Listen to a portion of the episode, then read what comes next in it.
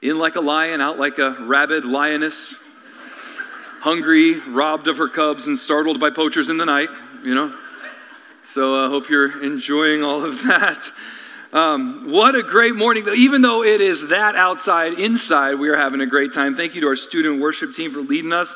Looking forward to hearing you some more in a, in a few more minutes today. It's just good to be with God's people. This morning, our um, Newtown Kids program is taking the Sunday off because it is a fifth Sunday. And so that means that we have lots more little people in the service today than we normally do. I want to extend a nice welcome to those of you from our Newtown Kids program. Thank you for being here with us. We do have coloring pages in the back for those of you who are in that Newtown Kids program or those of you who are adults and just get really bored when I talk and need to draw pictures of things you think I might be saying, you can uh, find those in the back as well. Um, it's just good to be gathered in God's house, right? To sing gladly to the Lord, to be united together, fellowshipping with one another, submitting ourselves to the teaching of the Bible. What a wonderful occasion for us. No wonder we're told not to forsake the assembling of ourselves together. There's just a, a power that falls upon God's people when they get together. This morning, we're going to continue in our series in Daniel. So, those of you who've been in uh, next door in the, uh, the, the kids' room, by the way, I should probably offer this disclaimer. We have a lot of fun in here, but we don't play any dodgeball. Uh, not, not in the main sanctuary, not until after the service is over. Um, and then Joe Starr will be leading a dodgeball team. You can sign up up here at 11:15, and you can. No, please don't do that. But Daniel chapter 10. We have been going through the book of Daniel, and it's been a lot of fun. We have been challenged and encouraged. And so we are in Daniel chapter 10 today. That's where our study takes us, plugging right along. And today we're, we're, we're actually transitioning into the final prophetic portion of the book. Daniel chapter 10, 11, and part of 12 are like one big unit, and then there's a concluding uh, statement. So we are, the end is in sight for us. We're getting close to that end. Today, we're going to see a terrifying vision. We're going to meet an angelic interpreter, and uh, we're going to hear a little bit more about the battles on earth, that, probably more than we'd care to know, but uh, we're going to see a little bit of that. So, if you want to go to Daniel chapter 10, it'll be on the screen behind me, I believe. I'm going to start in verse 1. I honestly haven't decided where I'm going to stop yet. I might just read the whole thing. I don't know. But let's, uh, we'll start in verse 1 this morning. Here's what Daniel says In the third year of Cyrus, the king of Persia, a word was revealed to Daniel, who was named Belteshazzar. And the word was true, and it was a great conflict. And he understood the word and had understanding of the vision. In those days, I, Daniel, was mourning for three weeks. I ate no delicacies, no meat or wine entered my mouth, nor did I anoint myself at all for the full three weeks. On the 24th day of the first month, as I was standing on the bank of the great river, that is the Tigris, I lifted up my eyes and looked, and behold, a man clothed in linen, with a belt of fine gold from Uphaz around his waist. His body was like beryl, his face like the appearance of lightning, his eyes like flaming torches, his arms and legs like the gleam of burnished bronze, and the sound of his words like the sound of a multitude. And I, Daniel, alone saw the vision. For the men who were with me did not see the vision, but a great trembling fell upon them, and they fled to hide themselves. So I was left alone and saw this great vision, and no strength was left in me. My radiant appearance was fearfully changed, and I retained no strength. And then I heard the sound of his words, and as I heard the sound of his words, I fell on my face in deep sleep with my face to the ground. And behold, a hand touched me and set me trembling on my hands and knees. And he said to me, O Daniel, man greatly loved, understand the words that I speak to you, and stand upright, for now I have been sent to you. And when he had spoken this word to me, I stood up trembling. And then he said to me, Fear not, Daniel, for from the first day that you set your heart to understand and humbled yourself before your God, your words have been heard, and I have come because of your words. The prince of the kingdom of Persia withstood me 21 days, but Michael, one of the chief princes, came to help me, for I was left there with the kings of Persia, and came to make you understand what is to happen to your people in the latter days, for the vision is for days yet to come. Let's stop there. Let's offer a word of prayer this morning. Father, it is good to be gathered in your house. It is good for your people to submit themselves to your word. It is good for us to sing the testimony of your great salvation. God, you have performed wonders in our midst. With the psalmist, we say, Come and see what the Lord has done. As you have made way for us, you've carved a path through the seas like you did for the Israelites in the Exodus. And from the place of our deliverance, we cry out with them, Come and see what the Lord has done. Today, Lord, we ask that you would speak to us with power, with the presence of your Spirit. Lord, thank you for your word. And pray that you would wash over us with it, that we would be purified and sanctified and grown and challenged. God, give us clarity. Help us to understand what you're teaching us. In Jesus' name, amen. All right. So, Daniel chapter 10 is a little bit different than some of the others because it's a, the beginning of a longer portion of, of uh, the scriptures. It doesn't, it's not nicely contained.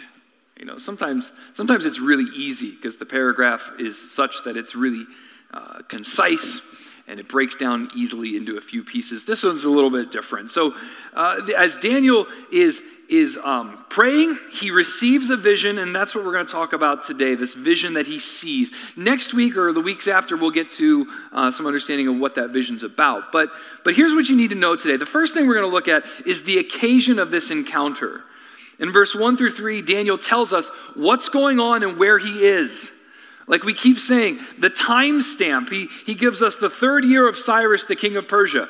And that's not, that's not just to tell us the timeline of events, that's to help us remember, we say eh, almost every time he does this, that the Bible is not a fairy tale. The Bible is not some work of literary fiction. The Bible is the revelation of God to us, and it came to real people in real places in real time. And in this case, it came to the prophet Daniel, known as Belteshazzar, who was serving the king of Cyrus, or King Cyrus of Persia. It came to a real person in a real place around 536 or 535 BC, the third year of his reign. He gives he lets us know that, that this occurred in history. What a gift. What a gift for us to be reminded regularly that the word we study is not simply a collection of myth and dogma. So, the third year of Cyrus, the king of Persia, this is about two years after the previous chapter, and just a short time after the return of some of the Jewish exiles to Palestine. Maybe you'll remember that story that Ezra has led a group back, and Daniel stayed behind in Babylon. Maybe he was not released to go, or maybe he was just choosing to stay because he was like an 85 year old man. Right?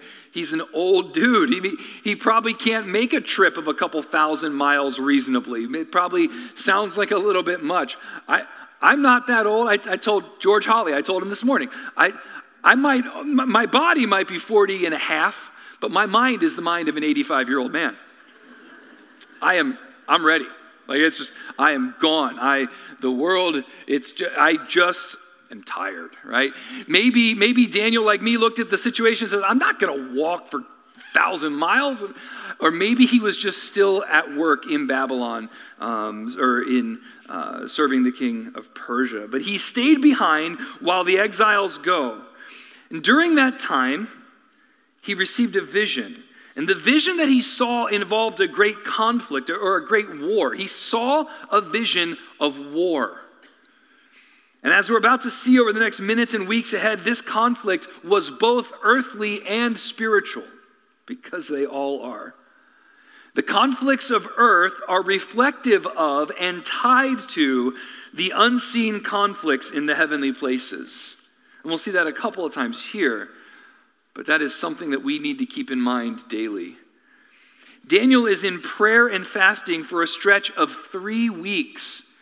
For three weeks, this season was one of mourning. He was in sackcloth and ashes. He, he didn't uh, eat wine or eat meat or he didn't allow wine to enter his mouth. He didn't even anoint himself, which uh, at the time was uh, just a hygienic process in the, the arid and, and hot climate that uh, oil would, would help preserve the moisture in his skin. So he was in a state of discomfort in every way possible, mourning. What is it that he's mourning? What is he praying and fasting about? Well, likely Daniel had gotten the report from the exiles. Maybe you'll remember. They got to Palestine and they hit the ground running, working to rebuild, and they were quickly opposed and they were forced to stop. In Ezra chapter 4, we're told the people of the land discouraged the people of Judah and made them afraid to build and bribed counselors against them to frustrate their purpose. And they wrote an accusation against the inhabitants of Judah and Jerusalem. A lot of commentators think that what was going on here is that word had reached Daniel and he sought the Lord. Interesting that, that he turns, that that's his first response, kind of like Nehemiah when he hears about the condition of the exiles, right? The ones who had returned. He, he says, ah, he finds out from his brothers how it is in Jerusalem, and he finds that the walls are torn down and they're in great peril, and he immediately seeks the Lord. Daniel's overcome with sadness, and after all this time, they'd finally been allowed to return and rebuild, and now this. So he seeks the Lord, and as he seeks the Lord, he sees this vision. He, one of the things that we, we can see here is that, that even though Daniel didn't go, even though he wasn't immediately affected by the, uh, by the return, he still identifies with the returning exiles as one of them. Just like when he interceded on their behalf, he identified with the plight of God's people. He here again still mourns as if he is there present.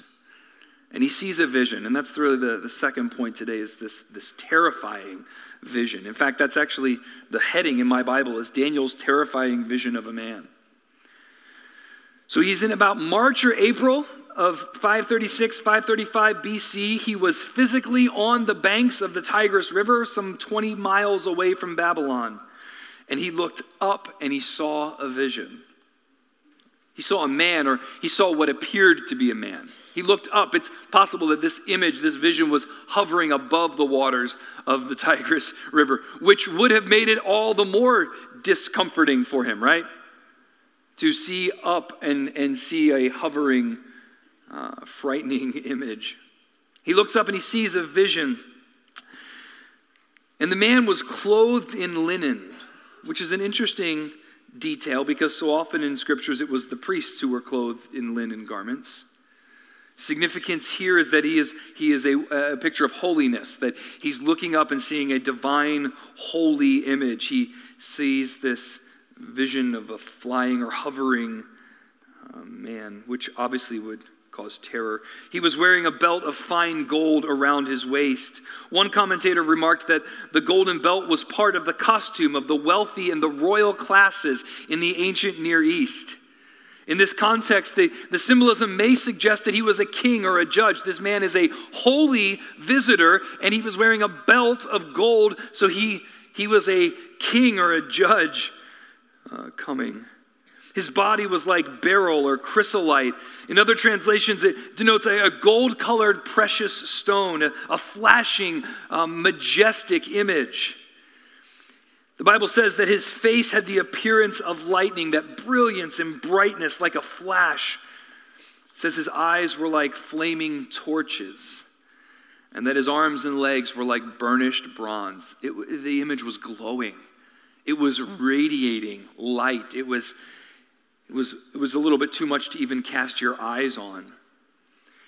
And as he spoke, the, the sound of his words, because this image spoke, and the sound of his words was like the sound of a great multitude of people. He spoke with power, and he spoke with force, and he spoke with terror. And who is this man?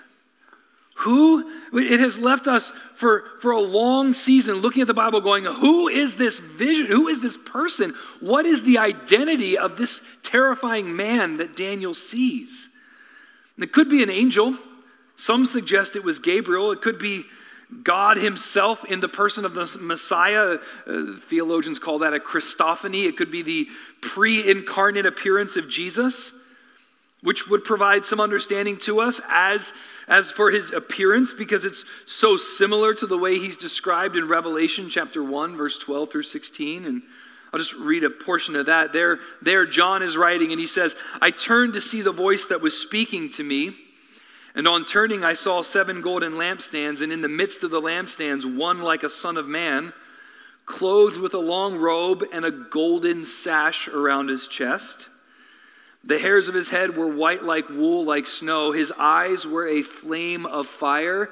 His feet like burnished bronze refined in a furnace. And his voice his voice was like the roar of many waters. So it wasn't like the thundering sound of many crowds, but his voice was like the roar of many waters. And in his right hand he held seven stars, and from his mouth came a sharp two edged sword, and his face was like the sun shining in full strength. His face radiated brightness. It's very possible that Daniel is seeing an image of Jesus.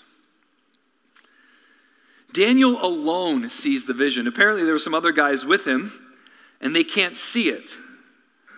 Kind of like the Apostle Paul, when, when he was Saul on the road to Damascus, he could, he, uh, Jesus appeared to him and freaked everyone else out, but they couldn't see the image.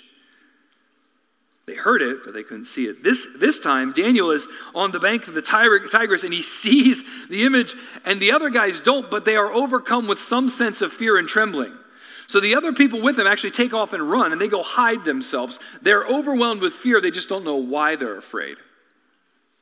Do you ever feel that way? You ever just have those moments of panic? Ever have those moments of just unreasonable, irrational fear? You're not even sure why. It's like these men were all overtaken by like an anxiety attack. And there was no real reason that they could see for them to be afraid, but they took off to run. so here's Daniel. All of a sudden, his whole crew leaves him. He's stuck alone in front of this terrifying vision. And the, the effect of the vision on him was drastic. He has this encounter, and the whole experience drains him of energy and all of his strength. He falls to the ground at the sound of his words and falls into a deep sleep. Did he just lose consciousness? Daniel comes face to face with this divine angelic visitor, possibly Jesus himself.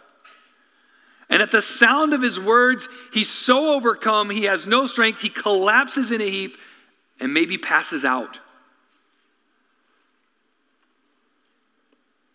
He's overcome. What, what we need to know about all this is he is overcome with fear and trembling.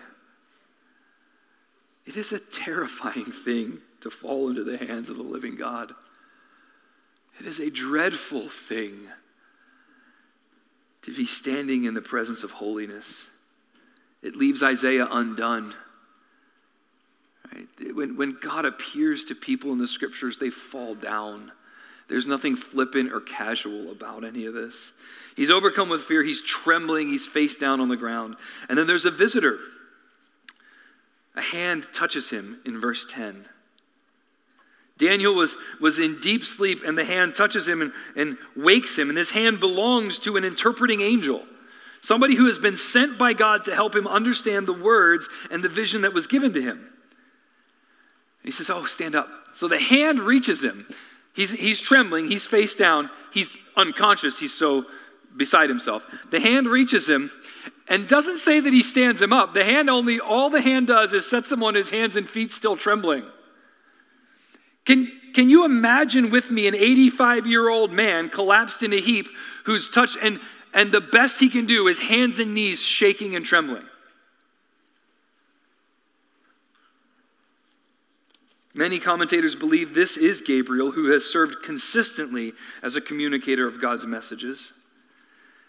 And look what he says to him verse 11. He says, Daniel, man greatly loved.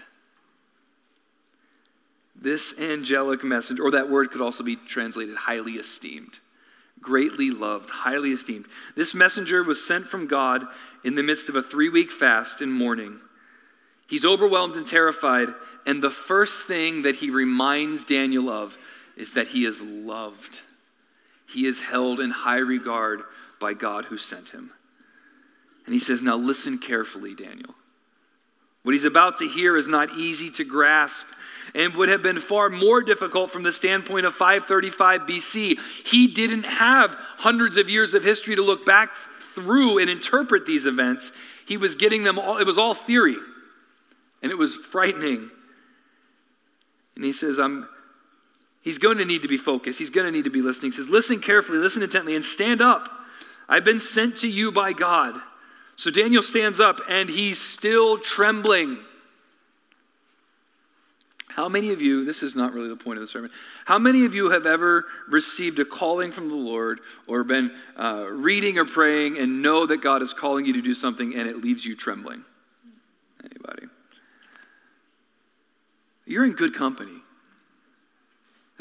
The things that God is doing in our life, we, we, I don't know why we do this, but we, we build this idea and we propagate this idea that if God is calling us to something, it's going to be so much fun. It's sunshine, lollipops, and roses. And it'll be a stroll in the park. And that, and that it will never have any fear because God is with us and He'll. he'll no, the, the, the, most important, I think the most significant thing God, God's calling you to do are the ones you have to wrestle the most with your own flesh with. The most challenging things that they are the ones that leave us trembling the most fruitful things, the most beneficial, beneficial thing, the, the things that actually will bring our joy, the, the, the deepest and the most sustaining things, I believe are the hardest things.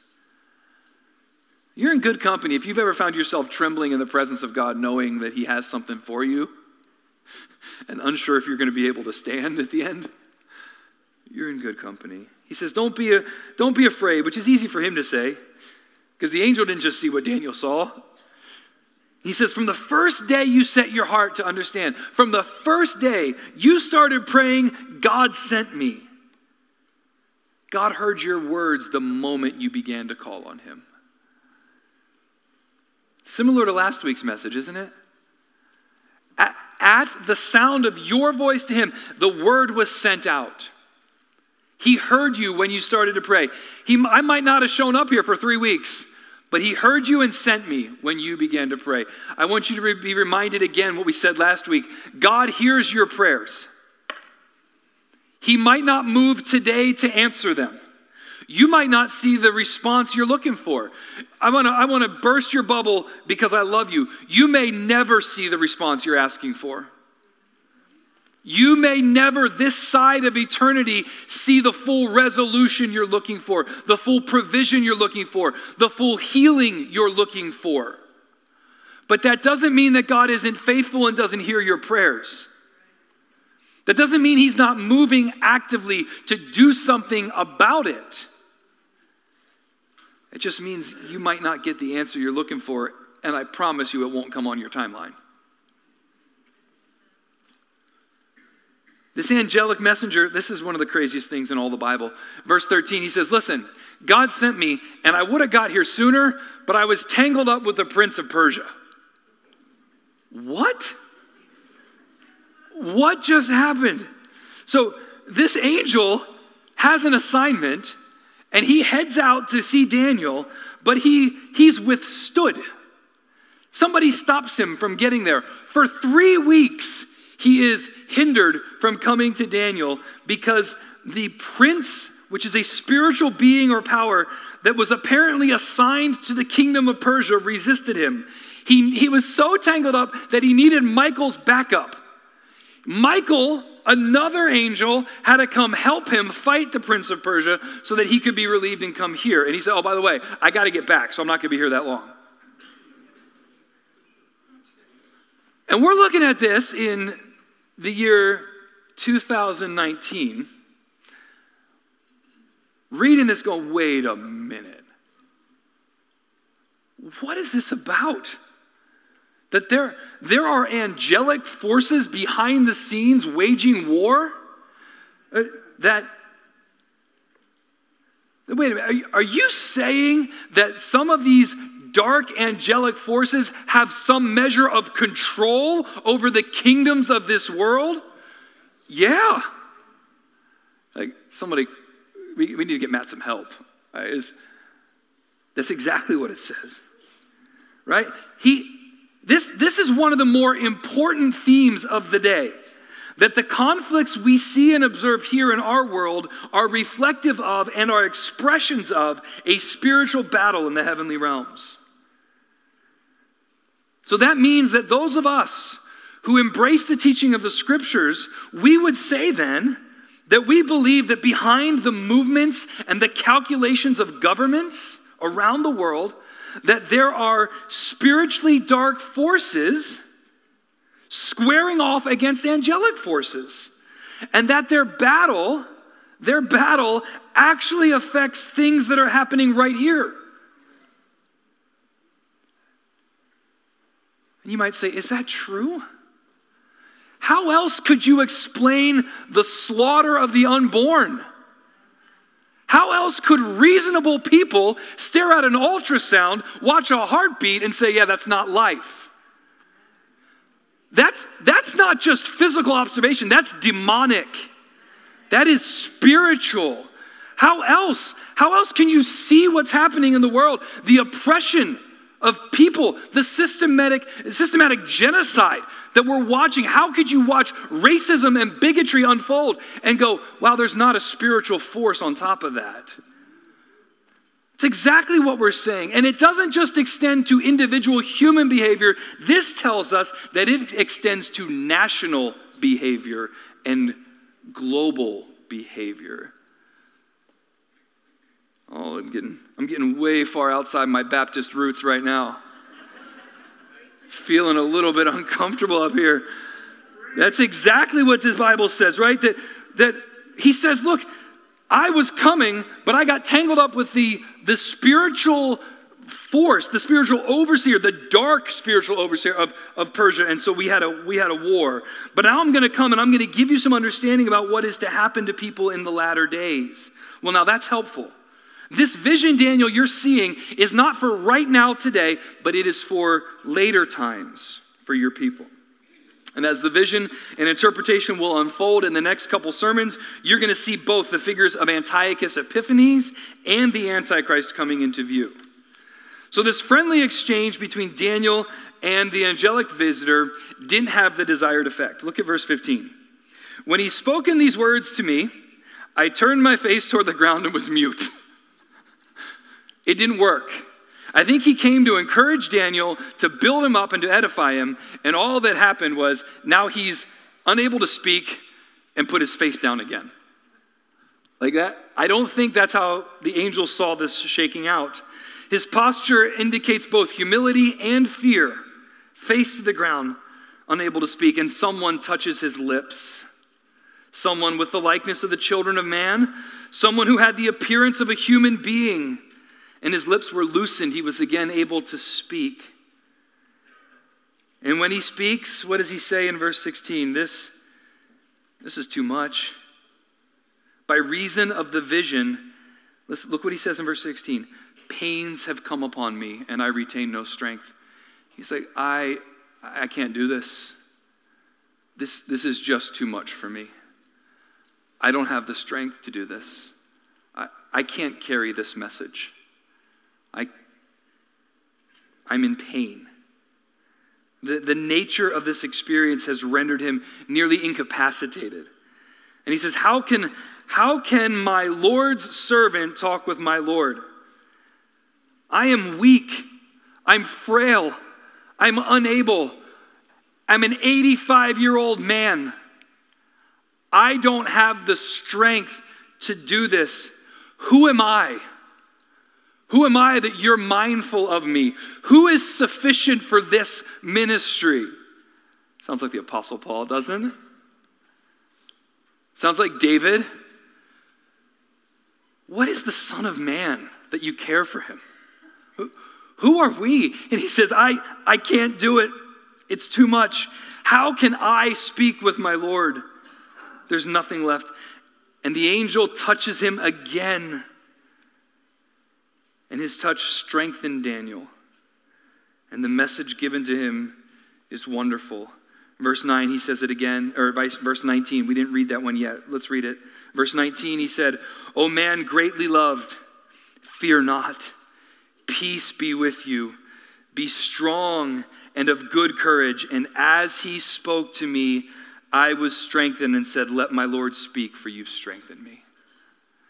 In his despair and in his exhaustion, the touch of the visitor and the sound of his words brought him strength again. And what was the message he gave him? Daniel, you are loved. You are loved. God, your Father, is committed to you. He adores you. You are held in high esteem. He's shown great affection for you. He has pursued you with a covenant faithfulness and an unrelenting love. Daniel, he loves you. And Daniel, you don't have to be afraid. Why doesn't he have to be afraid? Because for the last 10 chapters, we have gotten a very clear view of a God who is not subservient to the affairs of this world, but is sitting sovereignly in control of all of them.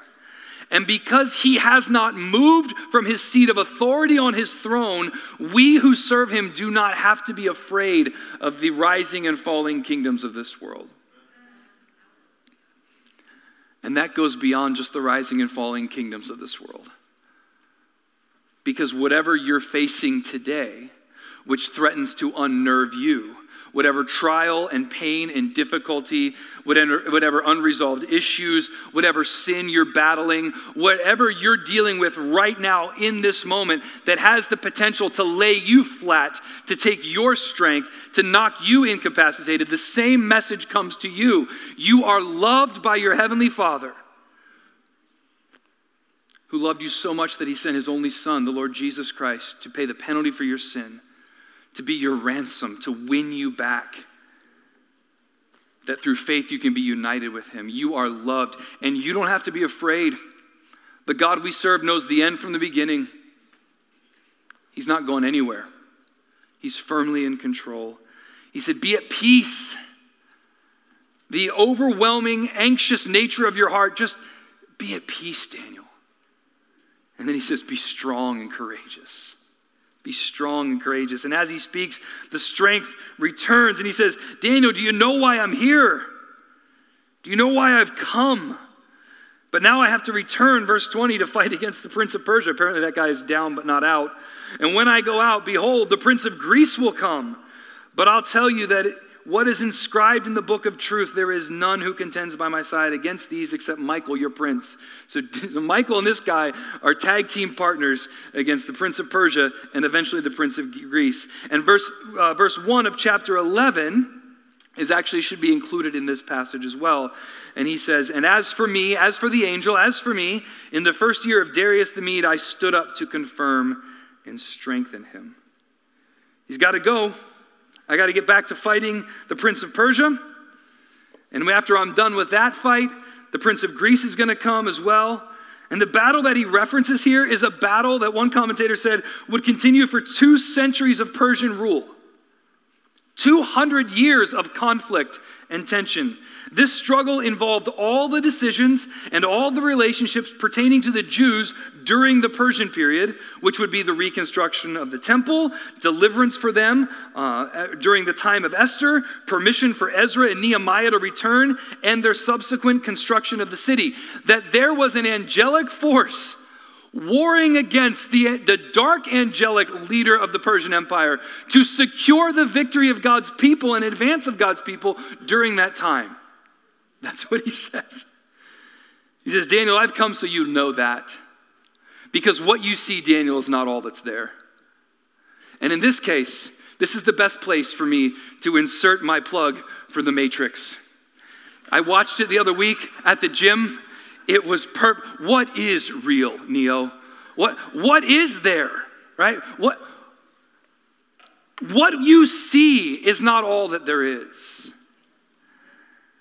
Nearly all the commentators I read this week announced, they said that, that that first verse of 11 is included in there. The angel, angel says that in the first year of Darius, the angel was called to confirm Darius and strengthen him. So, what was happening in the heavenly realms and earthly? What conflict is going on in the first year of Darius? Well, it could have been the fall of Babylon, the vision of the 77s, the decree to send some of the exiles back, all of that going on in the first year of Darius the Mede when this prince of Persia was doing his best work. The restoration of the temple and the city of Jerusalem signaled advances to God's plan to bring the Messiah and redeem sinners. Of course, the enemy would have wanted to stop that. Of course, the conflict would have raged in the spiritual realms and also terrible conflict on earth. All right, so what? What in the world does that mean for us?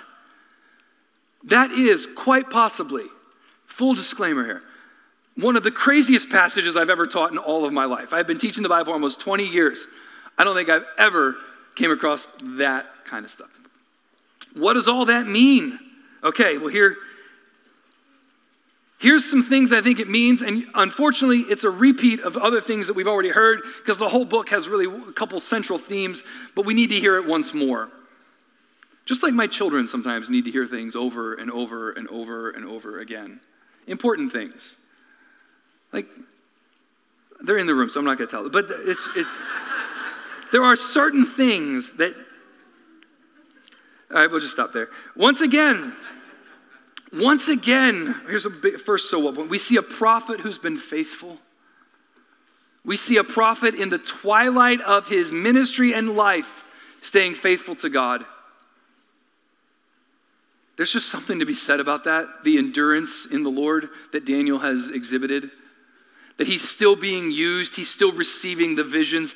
God's, remember, God gave him a special gift to read and interpret visions. And at 85, he's still being used powerfully to do that for us. Those of you who have, uh, who have not yet reached that milestone, I want to encourage you keep running and don't give up. Those of you who are just starting out, run with perseverance the race that is set before you. Don't cut corners, don't cheat, don't quit, don't give up. Stay faithful to the end. Some of the greatest gifts that Daniel has provided for the people of God these last thousands of years have come in his old age. He's faithful. Secondly, once again, we see a God who is in control of world events, who reveals and discloses them long before they happen. The fall of Jerusalem, the exile, the fall of Babylon, the rise of the Medo Persian Empire, none of it is chaotic. And if you read the history books, it sounds chaotic. And they'll try to explain it away with all kinds of natural phenomena. Well, it's just the result of geography and the result of culture. And the, the truth is, God predicted it hundreds of years before it happened. It wasn't chaotic, it was controlled by God for his purposes. And so often in our lives, we see the events around us transpiring, and we think that there's no way that this could possibly be worked together for good. Right? We, we know Romans 8 28. All things work together for good for those who love him and are called according to his purposes. And we put it on bumper stickers and t shirts, and it's hanging next to our door because our grandmother crocheted it or knitted it, or what is it? cross stitched? That's what it is. Cross stitched it for us, and boom, right there it is. I, if you cross stitch, it wasn't an offensive statement. I'm just saying, I had a bunch of those cross stitch hoop thingies in my house with this verse on Romans 8 28. And we, see, we, we know that verse to be true, we hold it to be true, but when all of a sudden it feels like the rug is pulled out from under us, then we begin to wonder how does God work cancer for his good? How does God work a broken relationship for his good? How does God work a loss of a job or a career, financial ruin for his good? How does God work the slander? Uh, how does all that work for good? And we might, we might begin to wonder God, are, are you really faithful to do that? Can you, can, you really, can you really bring some kind of order from the chaos? And the encouragement of this passage is it was never chaos. It's never chaos. God is, God is controlling the affairs of this world to bring about his purposes. He's firmly in control of the coming conflict between the Medo Persians and the Greeks. And he's also fully in control of your coming conflict as well. And thirdly, once again, we see the conflicts of earth are representative of and reflective of spiritual conflicts in the heavenly places. And trust me, I wish I had a fuller understanding of this. I don't. I don't understand fully how all that works. I'm not even able to see the effects of those battles at times, but the truth of the scriptures leads us to that conclusion. So, in that sense, then, let us jump to the New Testament and not forget Paul's words to us. In Ephesians chapter 6, we are to suit up and we're to put on the whole armor of God drawing from the strength of his might, not from the strength of our own. Remember what he says? You have a battle to fight here. For you do not wrestle against flesh and blood, but against the rulers, against the authorities, against the cosmic powers over this present darkness, against the spiritual forces of evil in the heavenly places. Man, that's overwhelming, isn't it? To think about that battle raging right now around us, above us in the midst of us? How will we ever have any hope of standing firm in that battle? Well, by putting on the full armor of God, like Paul said, by standing firm in the power of his might and the strength of his might. Sounds a whole lot like what Daniel was doing for those 70 years in captivity. It sounds an awful lot like what God is calling us to do, to be faithful as exiles in this day, in this age. And by his grace, and by his strength and for his purposes, he will strengthen his church to stand for his glory and for your joy. Let's pray. Father, thank you for the word, for its power.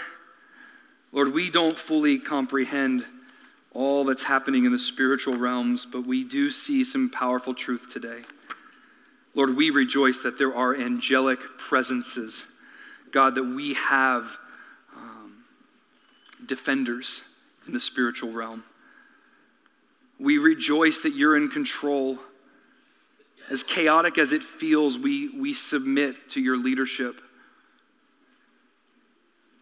God, it's, it's enlightening and encouraging to us to know that, that there's a spiritual battle going on. It helps us to make sense of how backwards and twisted our world can be, how upside down and self absorbed people are. But when, when the curtain is pulled back and we see the spiritual battle raging, we get to understand a little bit more. And Lord, it, it causes us to, to look with compassion on our brothers and sisters who are caught in the crossfire.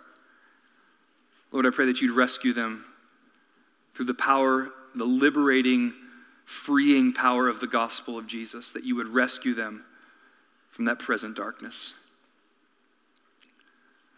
Lord, I pray that you'd give us confidence in you, strengthen you to stand firm in this day, to defend the faith, to hold the faith, to persevere in trial, to be salt and light, to rejoice in your goodness day in and day out. And God, I pray that you would use our church family to bring many people to saving faith in Jesus Christ. And until such time as you call us home, God, we want to be faithful like Daniel was faithful to the very end. Strengthen us for that battle, we pray. In Jesus' name, amen.